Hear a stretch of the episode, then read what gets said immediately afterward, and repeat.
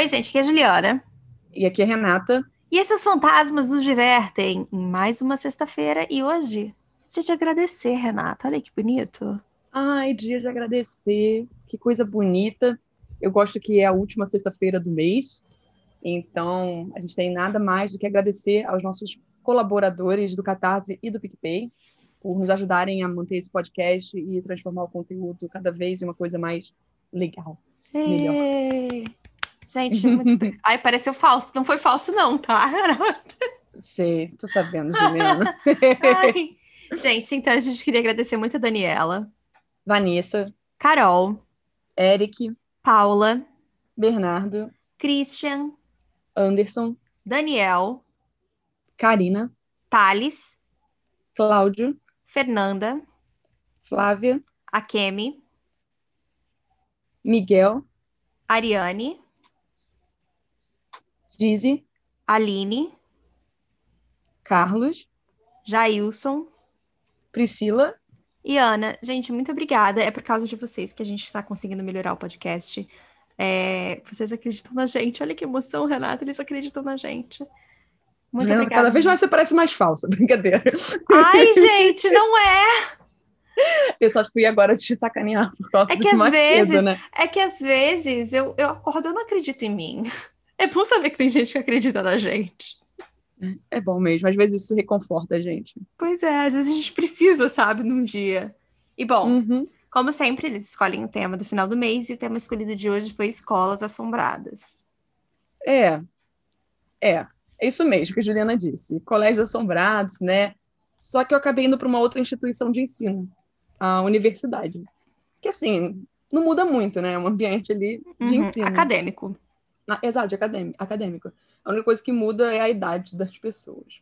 Uhum. Não a mental, às vezes, a pessoa ainda está lá realmente na. Pois é, tem gente que até sai e continua com a mentalidade de jardim de infância. E é- É isso. Então, com isso, vamos para a cidade de Aurora, em Nova York, falar um pouco sobre a Wells College. Ela é uma universidade de artes liberais, inicialmente apenas para as mulheres, e ela foi fundada por Henry Wells. Ele é o fundador da Wells Fargo e da American Express. É. Só Olá. é. Olá. Apenas em 2005 que o lugar acabou aceitando também homens, mas assim, foi depois de protestos contra, tretas e afins. Imagino que eles deviam viver uma situação meio Santo Inácio. Vamos lá. Uhum. Santo Inácio é um colégio só para garotos aqui no, no Rio de Janeiro. E todo ano, quando a gente estava no colégio, esse, assim, eu não sei mais dessas coisas porque não estou mais no colégio. Saía os boatos de que, nossa, ano que vem o Santo Inácio vai começar a aceitar garotas. Todo E- exatamente. Ainda Aí deve ter, como- Renata, ainda deve ter. Com certeza deve ter, Juliana. É porque já não é mais o nosso ciclo social. Imagina que agora, agora que a EAD deve estar falando, ah, porque agora que tá tudo pelo Zoom, Por que não começar a aceitar É, garotas? Sabe? E se vocês querem saber algumas pessoas importantes que já estudaram lá na Wells College, não no Santo Inácio, eu Hum. acho que é algo muito nichado, né? Porém, estamos aqui para falar mesmo. Teve a Frances Folsom Cleveland, que é ex-primeira-dama dos Estados Unidos, já que ela era casada com o Grover Cleveland, um dos dois democratas que conseguiu comandar o país durante a grande era republicana, isso lá por volta de 1885. Mas é aquilo, a gente não lembra do Cleveland, afinal de contas, a gente não se importa muito com presidentes estadunidenses, Graças exceto aqueles mais famosos que né, não tem como não saber quem são as pessoas. Pois é. Teve a Pleasant Rowland, que é a fundadora da American Girl. Que é Olha, aquela boneca- as bonecas. As bonecas caras pra caramba. É, elas são caras, gente. É uma boneca de meio metro, mas assim, ela não te assusta tanto. Depende. Se tiver de noite numa parede, eu acho que tu tem um, um infarto. E eu gosto que cada uma tem um nome e uma personalidade, né? Eu acho isso Aí engraçado. todo ano tem uma. Todo ano é o ano de uma delas, é. sabe? É, Eu acho bonitinho. Também. É uma forma de tirar dinheiro de pai, né? É isso. Mas. É, com certeza. Fazer o quê? a Alguém vida é tinha, assim. alguém, alguém tinha que pensar nisso. Pois é, tem que tempo atrás. capitalizar Exato. pra usar o American Express pra isso. Tudum. Muito bom. Só que a Wells College também é conhecida por ter algumas experiências sobrenaturais em seu terreno. E não só isso. Ela disponibilizou em seu site os relatos que foram reunidos ao longo dos anos antes da instituição passar a aceitar alunos homens. Uh. Exatamente. Eu gosto disso. Eu gosto quando a própria instituição. Aham. Olha só. Você não precisa ficar procurando boato na internet, não. A gente vai compilar aqui. Renata, tem que capitalizar. Novamente, tem que capitalizar. Os cliques, né? Os cliques têm que Isso chegar é. de algum lugar. Ganharam o meu.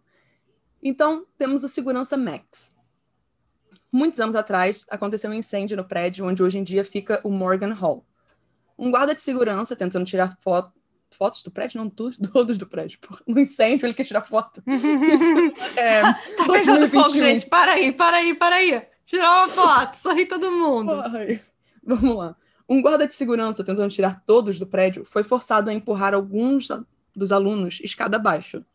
Todos eles conseguiram sair do lugar, mas o segurança, infelizmente, não. Às vezes, os alunos sentem um empurrão por trás ao descer as escadas do Morgan. É o guarda de segurança fantasmagórico, Max, ainda tentando salvá-los do fogo. Coitado, pode acabar machucando alguma criança, né? Ah, não, sim, de fato. Ele é bem intencionado, entendeu? Pois mas é, pode... mas, mas não pensa muito bem na ação. O retorno do segurança. Teve um ano em que uma estudante de ciências políticas estava estudando na biblioteca de Morgan Hall. Era muito tarde quando ela terminou. Então, ela ligou para o segurança para conseguir uma escolta de volta ao seu dormitório. Mesmo antes que ela pudesse virar a cabeça, o segurança chegou. Nossa, isso foi rápido, disse ela, mas não recebeu uma resposta. Em vez disso, o segurança se aproximou dela e então, para sua total descrença, acabou por atravessá-la. Ele desapareceu apenas para nunca mais ser vista. Medo. Ela, entretanto, nunca ficou tão bem. Porque, assim, ela, ela passou a se recusar a pisar em Morgan Hall. Certa tá ela, Renata, não julgo. Ah, É porque aquele lance, né? Assim, o fantasma tá lá, beleza. Mas assim, Mas não atravessar passa- você é um pouco É, demais, né? Exatamente, é, exatamente. Existem os limites, sabe aquele limite pessoal? Fica com um pouco, Sim. um braço de distância de mim. Aham. Então, as pessoas acho que às vezes não respeitam isso. a estudante de ciências de Zabriskie Hall. Havia uma aluna muito brilhante, estava fazendo inúmeras pesquisas científicas, muitas vezes trabalhando no Zabriskie tarde da noite. Seu professor estava muito orgulhoso com seu trabalho e lhe dava muita atenção. Isso também deixou a aluna muito feliz, até que ela descobriu que ele estava roubando o trabalho dela e o publicando como seu. Hum. É, né? Aquele, aquele momento. Uhum. Uhum. Uma noite, o professor visitou enquanto ela trabalhava. Ela o confrontou, ela o confrontou com sua recente coberta sobre o roubo. Ele entrou em pânico e a esfaqueou até a morte, deixando a faca enfiada em seu corpo sem vida. Até hoje, de vez em quando, alunos que estudam em Zabriskie até tarde da noite podem ser abordadas por uma aluna que pergunta: Você poderia, por favor, tirar esta faca das minhas costas? Se você puxar a faca, ela vai tentar te matar com ela. Desculpa, eu achei que ela fosse perguntar assim: você viu os meus trabalhos? Mas não, é, você pode tirar essa faca das minhas costas, por favor? E eu não tava esperando isso. Imagina, você viu meu trabalho? Ele tá publicado com o nome de quem? Pois Porque é, assim, era meu, tá? eu achei que a revolta dela fosse essa, não que ela foi tentar matar uma aluna, coitada, que não tem nada a ver com a história. É, mas às vezes você fica perdido aí no meio Pois é, é. dessa situação toda. E ela foi uma vítima de tantos, de tantas Uhum. formas, sabe? Sim. Professor manipulando ela, roubou trabalho. É, é que eu não esperava o desfecho da história, fiquei um pouco chocada, foi isso. Desculpa. A amedrontada colega de quarto. A certa altura, a Petbone House, localizada no extremo sul do campus, era um dormitório para as veteranas. Todos os quartos foram interligados de forma a aproximar as formandas antes da formatura. Uma amizade entre três delas provou ser mais forte do que a própria morte. As duas amigas, vamos chamá-las de Amy e Joe, haviam voltado das férias de primavera e estavam desfazendo as malas quando uma terceira, vamos chamá-las de Beth, chegou. Elas eram Depois de mulherzinhas, Renata, desculpa. Mas... Eu acho que tipo, ela botou os nomes, entendeu? Pois é. Depois de conversarem por um tempo, Amy e Joe perceberam que Beth estava preocupada com alguma coisa. Elas perguntaram o que as estava incomodando, e Beth disse que temia que elas perdessem um contato após a formatura. Suas amigas a abraçaram e disseram que ela estava se preocupando à toa. Elas manteriam contato e nunca esqueceriam. Tranquilizada. Peraí. Tranquilizada, Beth disse às amigas que iria visitar Meg, outra amiga no final do corredor. Como Beth não voltou depois de muitas horas, as duas amigas foram procurá-la. Meg disse que Beth nunca tinha ido visitá-la. Um pouco depois, as três mulheres foram chamadas ao gabinete do reitor e contaram a elas que sua amiga Beth morrera em um acidente de carro no caminho de volta para Wells. Ela nunca tinha chegado à universidade. Uh. Hum, a furadeira que não para. É isso que eu falo, parecia, mas sabe o que parecia? Parecia um barulho de vento meio sinistro, assim, no fundo. Eu falei, nossa. É que eu tô no filme de terror, então e eu tô gravando podcast enquanto tentam arrombar minha porta, sabe? Pois é. Não, não, não. Melhor ainda, você assiste filme de terror enquanto a gente grava, porque que se importa, na verdade? É que é, who cares? Tá aqui o monitor, tô vendo. O fantasma da senhora Wells, em uma de suas muitas e muitas versões.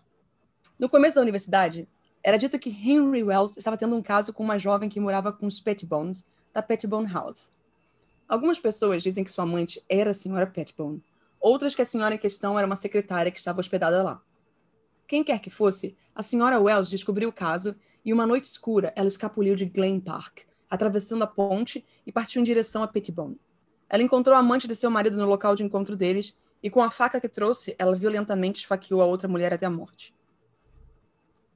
Então, cuidado nas noites escuras se você cruzar a ponte em frente ao Glen Park.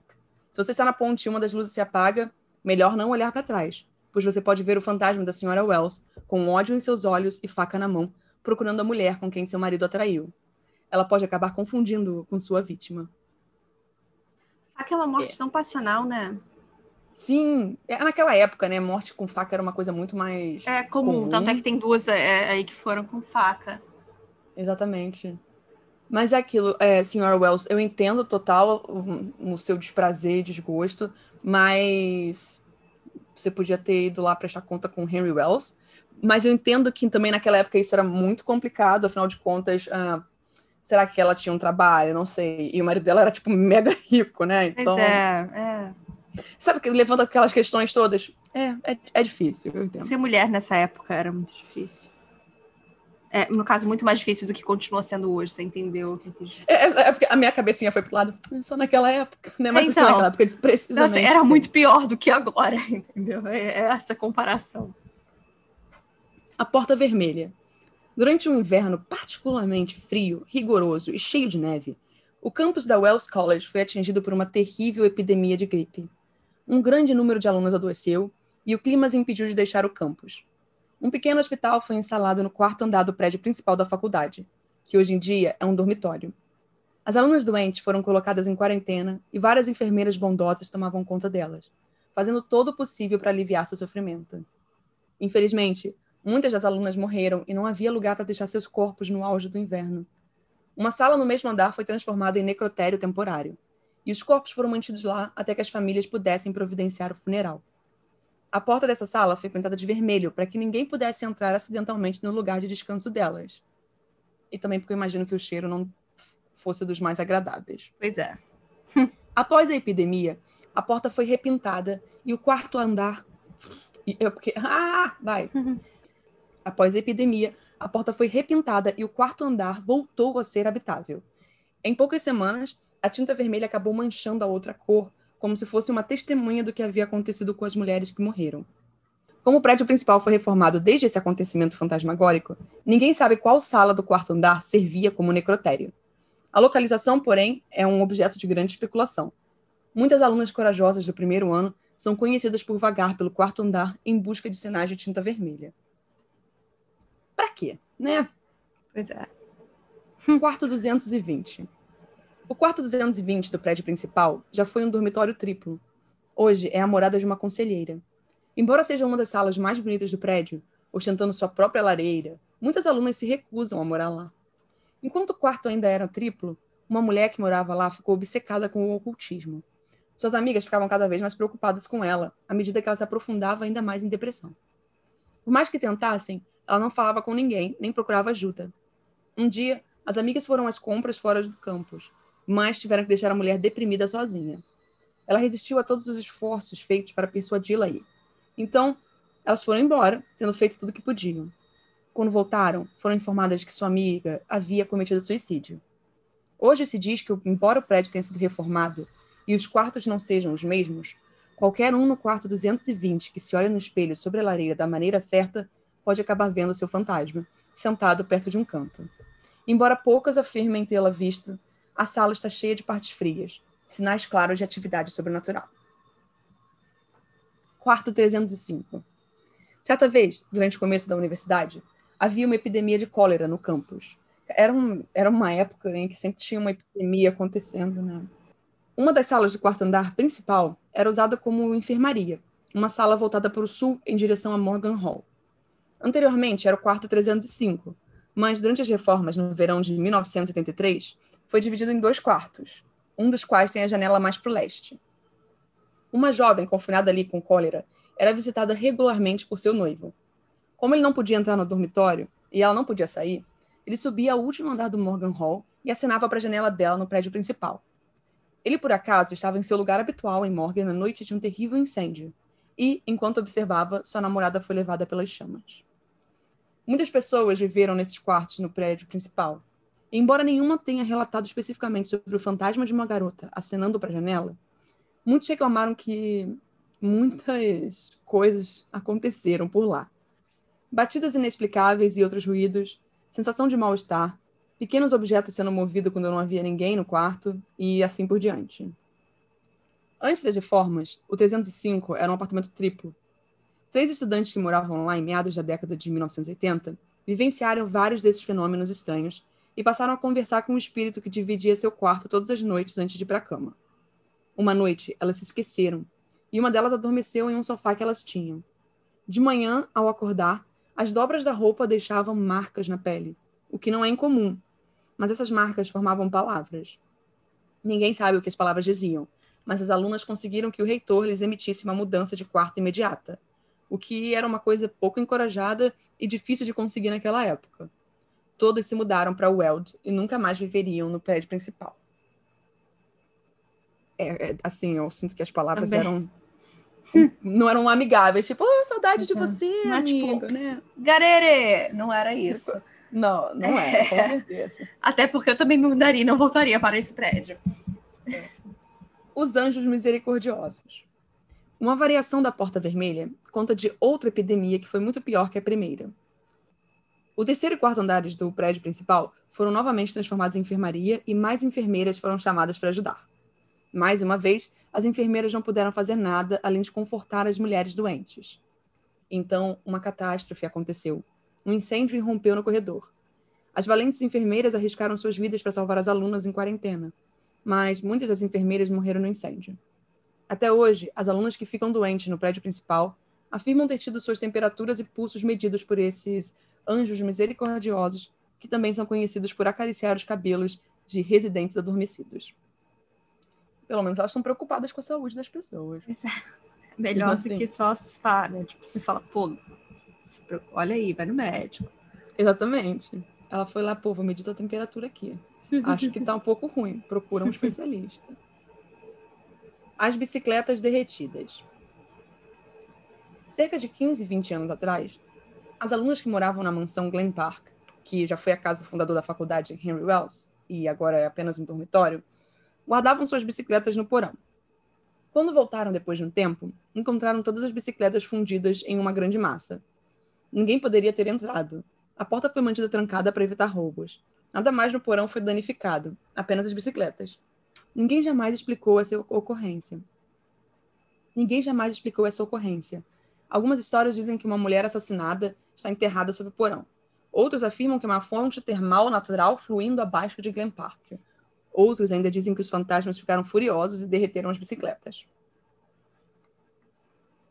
Ninguém sabe, só sabe que, novamente, essas pessoas Imagina derreter uma, uma bicicleta. Derreter uma bicicleta. É muita força.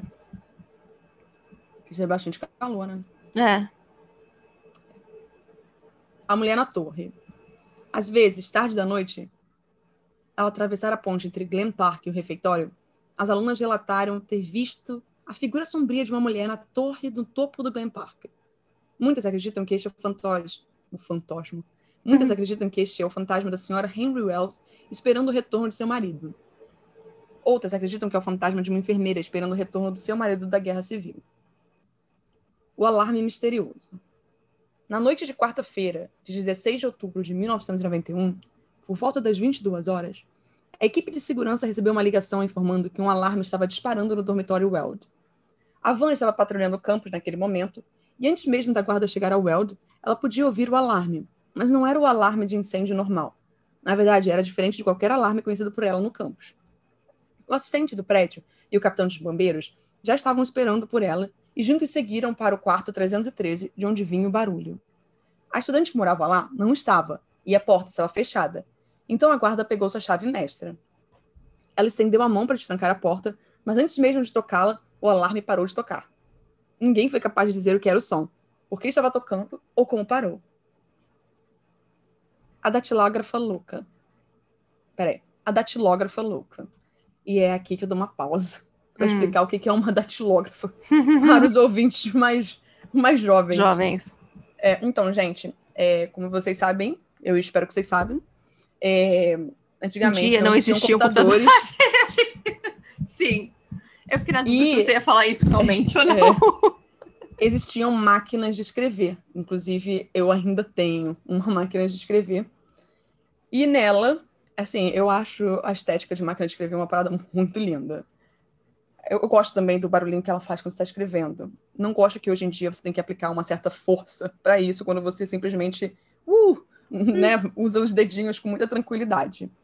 Mas quando você escrevia nas máquinas de escrever, existia um curso chamado datilografia.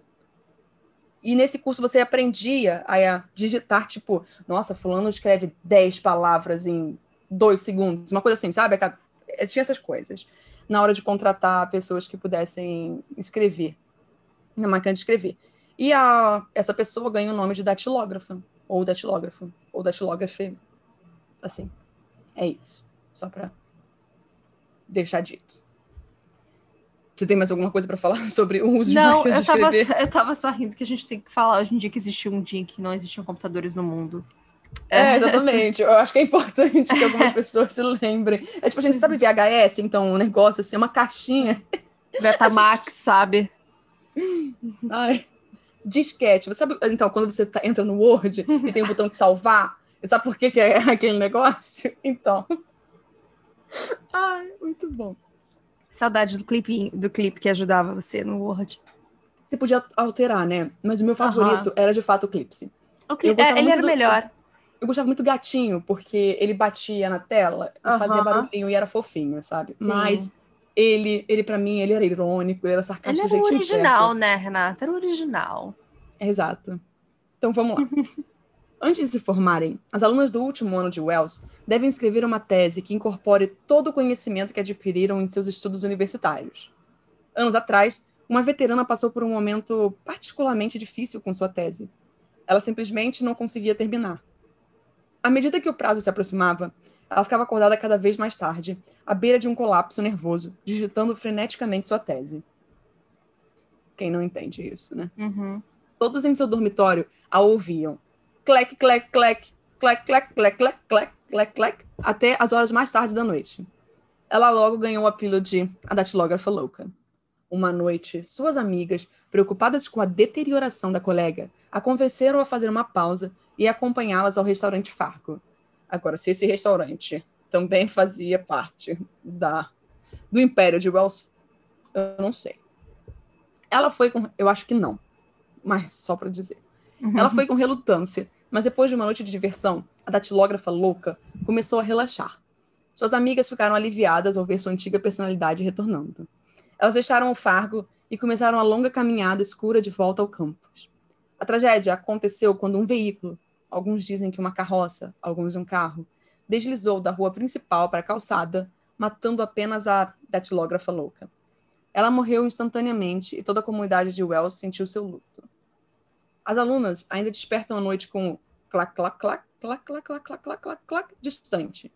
Hoje, na ala sul de Dodge, onde morava a datilógrafa louca, muitas alunas que desenvolvem um bloqueio no meio da noite juram que sentiram alguém olhando por cima de seus ombros, os perguntando sobre o seu progresso.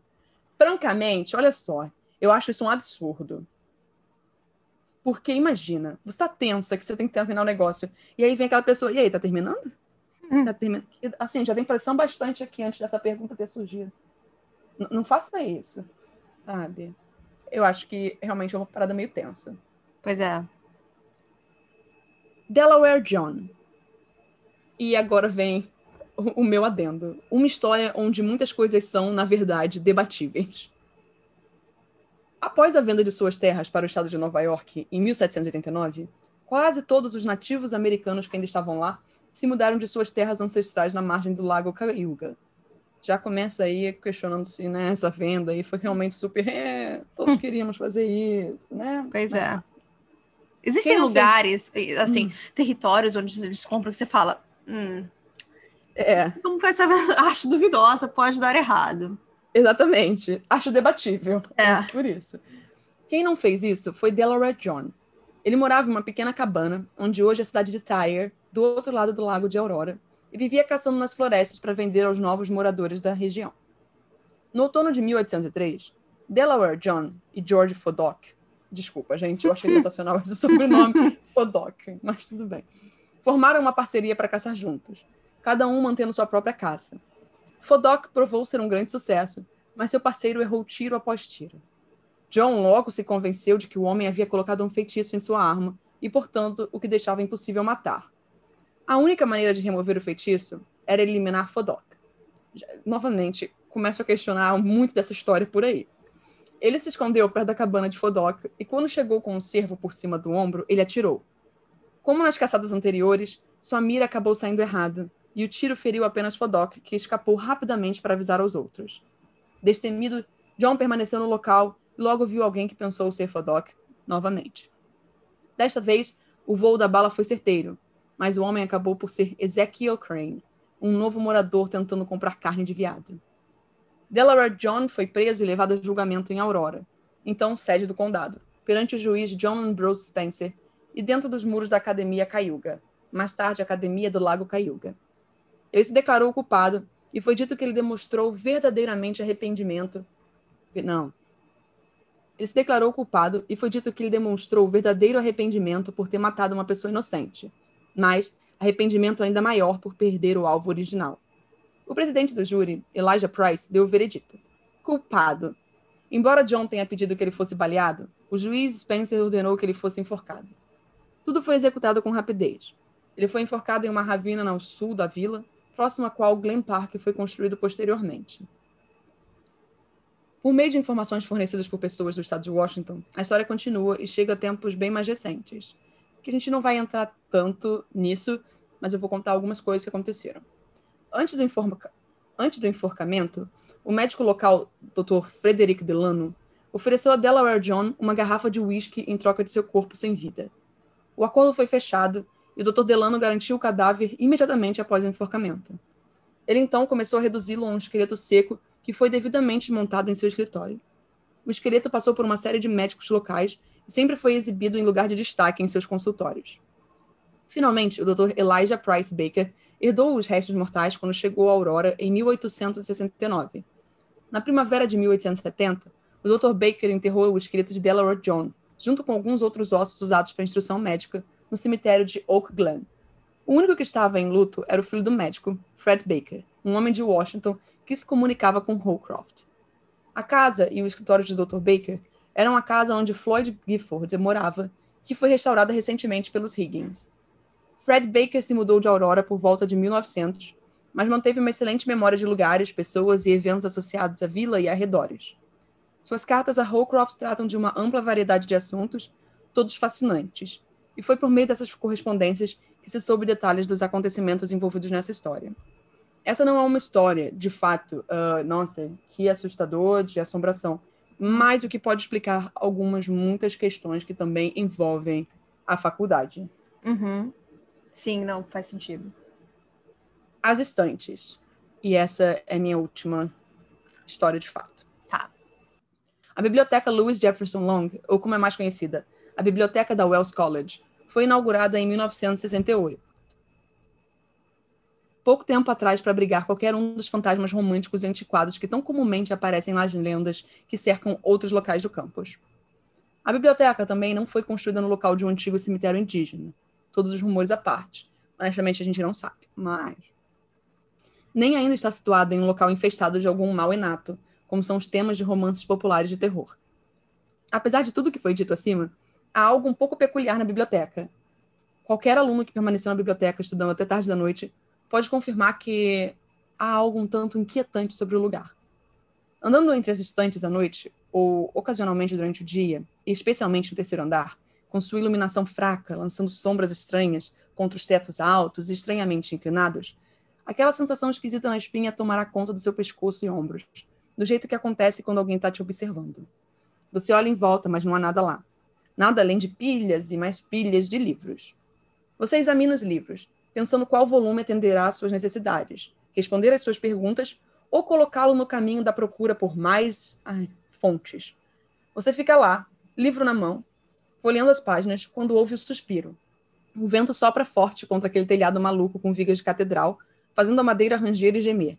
E ainda assim, soa estranhamente como a respiração suave de alguma enorme criatura adormecida.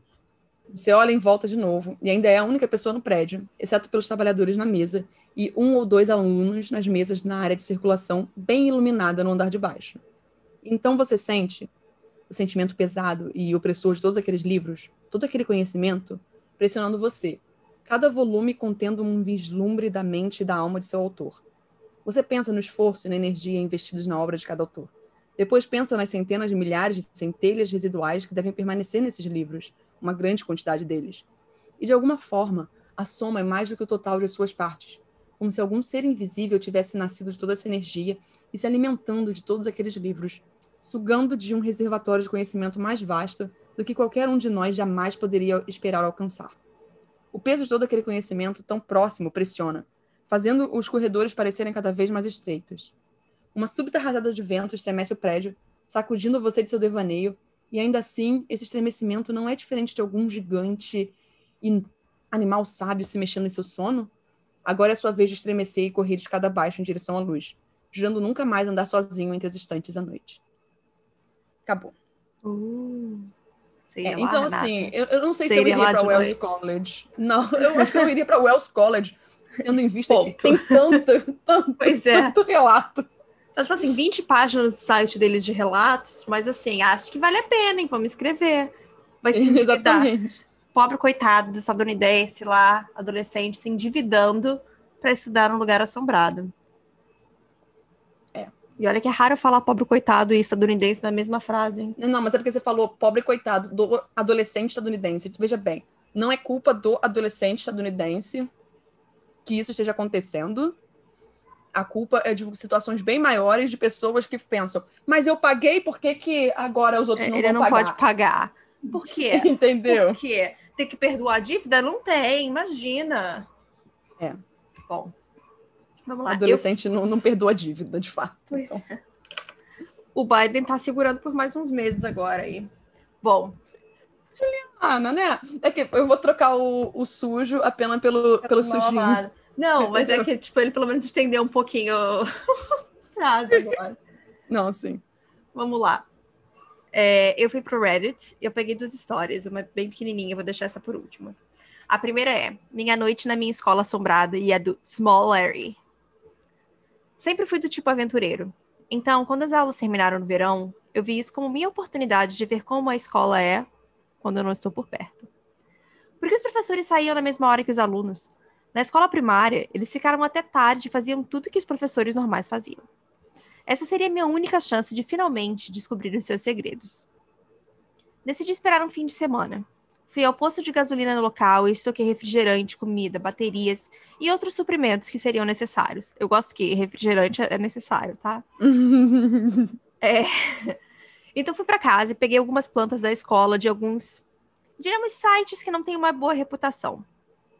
Terminando todos os meus preparativos, fiquei jogando videogames até o fim de semana chegar.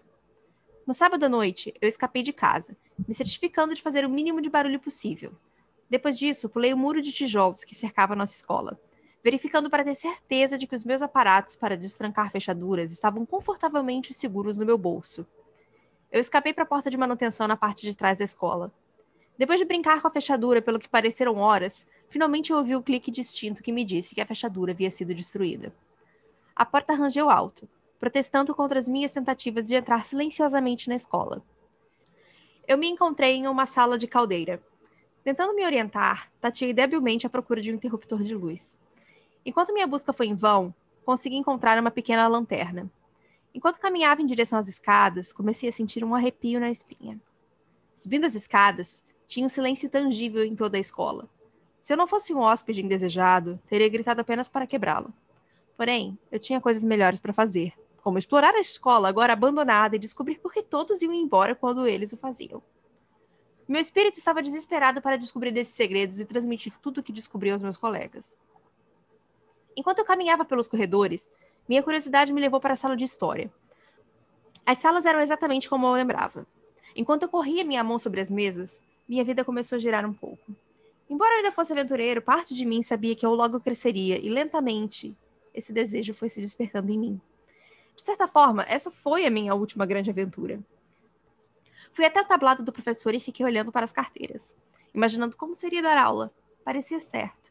Balançando a cabeça em seguida, eu fui para a sala de ciências. Aqui, eu me lembrei das longas horas de aula aprendendo sobre biologia, lembrando da minha primeira vez cortando um sapo e como Bradley e eu rimos quando as meninas tiveram que sair para vomitar. Deixa eu abrir um parênteses, eu acho isso um absurdo. Hum. É, e no meu colégio, fizeram a gente abrir peixe. E eu me lembro que eu fiquei muito revoltada. No meu colégio não tinha isso, não. Foi só uma vez, sabe? E foi porque, assim, Uhum. tinha feira do lado do colégio na terça-feira, daí a professora falou, ah, semana que vem, então, sabe? Foi uma parada assim. Mas eu acho que é uma tentativa de você se achar estadunidense, porque eles fazem isso lá. Fiquei revoltada. Tudo bem. É, ele parecia tão infantil agora, tão imaturo. Eu tive que afastar esses pensamentos. Ele era meu melhor amigo, aquele irmão em que eu podia confiar totalmente. Comecei a ouvir um tum, tum, tum, tum, rítmico, enquanto eu saía lentamente do laboratório de ciências. Foi então que eu vi. Rafael estava ali, um olhar de determinação assassina nos olhos e uma espada na cintura. Olá, ele disse em um tom alegre, mas sério ao mesmo tempo. Ei, Raf, como você está? Uma expressão de alívio encheu seu rosto. Apenas sai daqui, cara. Não é seguro, ele disse. Eu, eu, eu vou sair agora, eu disse. Adeus. Uma conversa estranha e curta. O garoto sempre foi uma aberração, porém, seu conselho parecia bom. Ele parecia estar em casa aqui. Comecei a ir em direção à sala da caldeira novamente. Enquanto caminhava pelo corredor, ouvi gritos frenéticos. Todos os armários começaram a se abrir, as fechaduras estalando e voando ao redor do corredor. Tive que me abaixar para evitar alguns dos revestimentos cromados e cabeças de bloqueio. Quando eu levantei a minha cabeça após o caos insano que acabara de me cercar, vi uma mulher pequena no corredor. Seu vestido rasgado e olhos fundos simplesmente não estavam certos. Ela estava chorando e gritando em um tom infernal enquanto olhava diretamente para minha alma. Porque eu tive que morrer. Eu finalmente havia me tornado professora, meu sonho estava completo. O desespero soou em sua voz. Cambaleando, eu tropecei pelo corredor, correndo pelo antigo ginásio e cortando para o outro lado da escola. Deslizei enquanto fixava os meus olhos na sala da banda. Deslizando pelas portas, eu fechei e comecei a recuperar o meu fôlego. De repente, um canto aborrecido encheu os meus ouvidos. Virando-me lentamente, minha professora de história amarrada a uma cadeira, chorando por sua vida enquanto um grupo de pessoas em vestes vermelhas cantavam em alguma linguagem misteriosa assim, acima de um círculo. Minha mente não conseguia acompanhar minhas ações, e soltei um grito de gelar o sangue. Isso fez com que todo o culto se voltasse para mim e virasse os olhos na minha direção. O aparente líder do grupo veio na minha direção dizendo: Louvado seja o profano, outro sacrifício foi entregue a nós mais uma vez. Fazendo a coisa certa, eu alcancei a porta. Não foi muito longe, tive certeza que morreria quando o homem saltou sobre mim. O som que pensei que seria o último, já que a faca logo cravaria na minha espinha, me paralisaria e eu seria sacrificado como um cordeiro comum. Nossa, a faca tá em comum aqui, hein? É, né? Que tema. Será que o tema, na verdade, é O tema faca? é faca. É isso que eu ia falar. Ai. Demorou uma eternidade, mas logo em seguida, um som metálico alto soou, seguido de raspagem. Eu disse para você sair, você precisa saber quando começar a receber ordens e parar de fazer perguntas, disse Rafael. Não perdendo mais tempo, saí da sala como um raio, deslizando pelo corredor de volta do meio enquanto os meus pés pararam. Uma criatura sombria muito alta, com tentáculos espinhosos balançando nas costas, estava me encarando. Juntei minha coragem, decidindo que o menino estava morto. Era hora de ser o homem que eu sabia que podia ser e corri de frente. Quando minha velocidade aumentou, vi onde suas pernas se separaram e onde um tentáculo não seria capaz de alcançar. Fiz o meu melhor slide para deixar até o meu treinador de beisebol orgulhoso. Então dobrei os meus joelhos para cima e continuei minha corrida. Meus pulmões estavam em chamas. Meu coração estava batendo contra minha caixa torácica, rezando para ser liberado. Minha visão estava enfraquecendo e minha mente estava me dizendo para desistir. Todo meu ser estava desmoralizado e implorando pela doce libertação da morte. Mesmo assim, continuei lutando. Fortaleci minha determinação e finalmente encontrei a escada para a caldeira. Corri passando por lá. Agora as caldeiras já estavam barulhentas e assim eu saí pela porta. Minha mente quebrou, meu coração finalmente me disse que estava feito e meus pulmões se revoltaram contra minha autopreservação. Eu desabei como um saco de batatas do lado de fora da porta, agora fechada. Minha mente meditou sobre tudo que eu tinha visto, querendo desesperadamente que aquilo fosse só um sonho. Quando o sol da manhã bateu em meus olhos, uma voz calma e gentil rompeu a escuridão que me atingiu. Uma voz que eu tinha ouvido antes, mas a minha mente não estava começando a registrar nada ainda. Ei, você está bem? Acorda. Se você não acordar em cinco, minutos, em cinco segundos, eu vou chamar a ambulância, meu cara. Disse a voz. Sim, eu estou de pé, obrigado. Parado em cima de mim, com o que foi à primeira vista uma pequena bolsa do exército, estava Rafael. Ele estava batendo lentamente em minha bochecha enquanto verificava meu pulso. Eu estava em minha caminhada matinal e por acaso estive deitado aqui. Não vou me intrometer muito. Você tem sorte de eu carregar uma bolsa de primeiros socorros feita em casa, disse ele.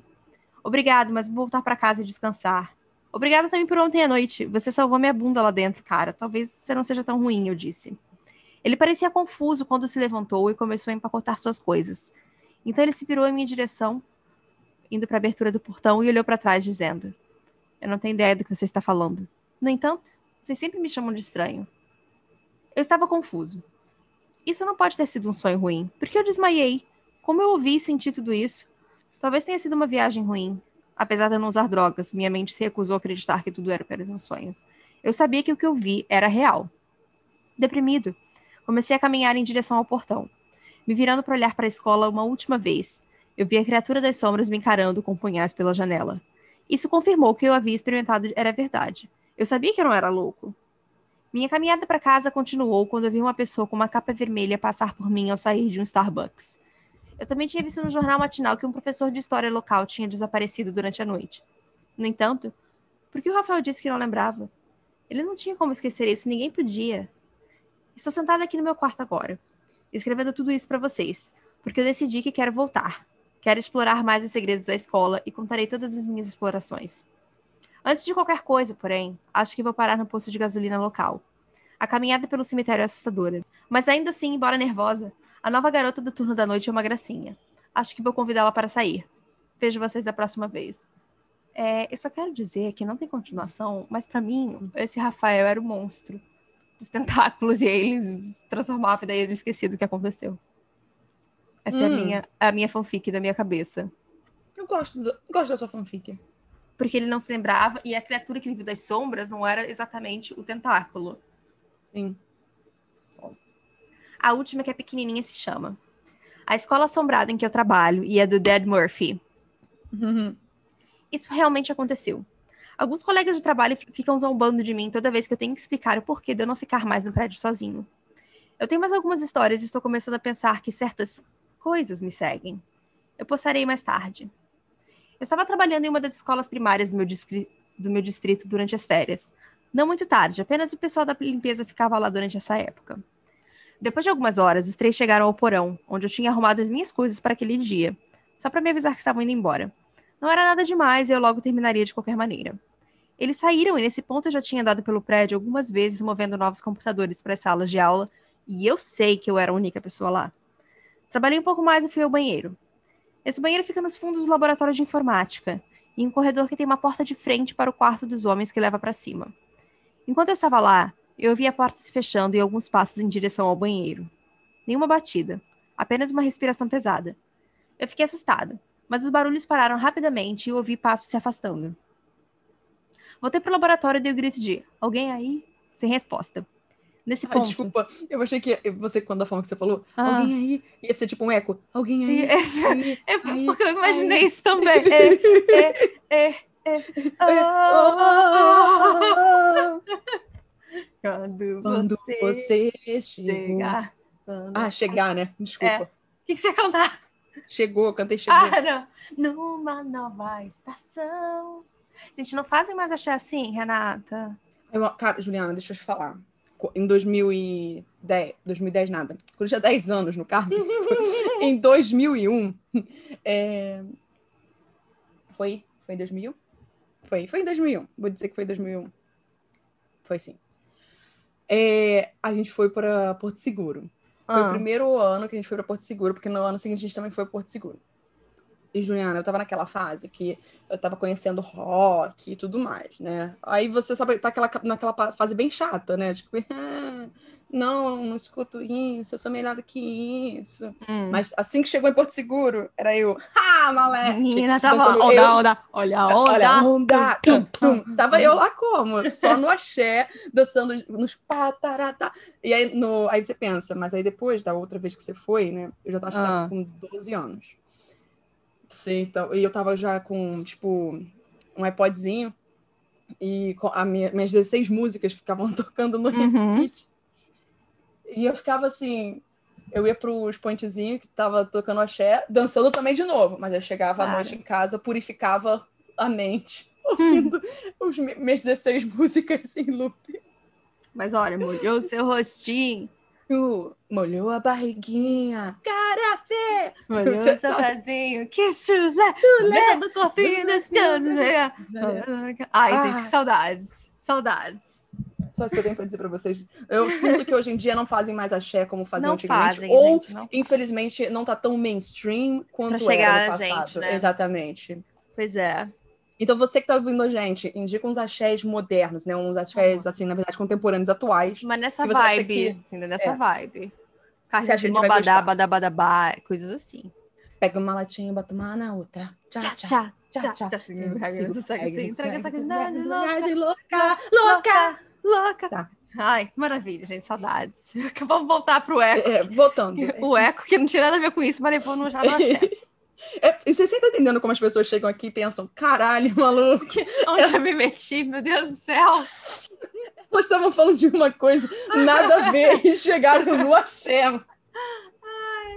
Mas é assim que a gente funciona, desculpa. Pois é.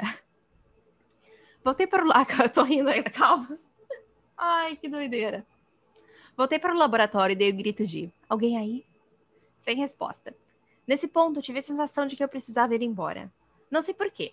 Só senti que precisava ir embora. Então arrumei meu laptop e comecei a desligar as luzes enquanto descia o corredor em direção às escadas. Dei alguns passos por lá e a sensação agora era de: Você realmente precisa se apressar. Então eu aumentei minha velocidade e apertei um outro conjunto de interruptores e, bem atrás de mim, no fundo do laboratório, veio um grito feminino horrível. Eu pulei e girei, vendo um vislumbre de uma figura sombria vindo em minha direção, e corri dois lances de escada para sair. Não sei o que foi, mas outros membros da equipe falam baixinho sobre portas que batem sozinhas, armários que abrem por conta própria. Outros admitem ter esse mesmo sentimento de não preciso estar aqui. Também preciso mencionar que é nessa escola que nessa escola em particular uma mulher entrou muitos anos atrás e matou um menino e feriu alguns outros. E depois disso ela tentou matar várias outras crianças que ela tinha ajudado naquela manhã. É, é isso. Eu gosto que no final ele só bota assim, tipo, ó, uma mulher matou uma galera aqui, entendeu, gente? Tchau. É, pô, legal, hein? Ba- Bacana. Não vou dar mais informações sobre isso. Beijo. Mic drop. Nossa, mas eu gostei das histórias. Pois é, né, gente? Olha, estamos aí hoje como? Cheia das histórias, né, Renata? É, vocês têm alguma experiência estranha né, nas escolas de vocês, nas universidades de vocês? Porque eu sempre lembro da história do, do padre, se lembra? Sim, e eu também me lembro do ginásio. É, da mão que Foi uma menina atrás, aqui do Rio que mandou. É, Eu me lembro tinha uma mão disso. atrás de um lençol, uma coisa Aham, assim, sabe? É. aham. Então, se vocês tiverem, não esqueçam de fazer aquele negócio que a gente sempre gosta. Receber e-mails enviados para fantasmasnosdivertem.gmail.com. Pois é, a gente lê no futuro e é isso, né, Renata?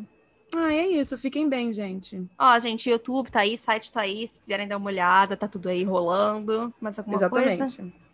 Não, acho que é só isso. Ah, então tá, gente, até a próxima. Até a próxima. Tchau, tchau. Tchau. Bu!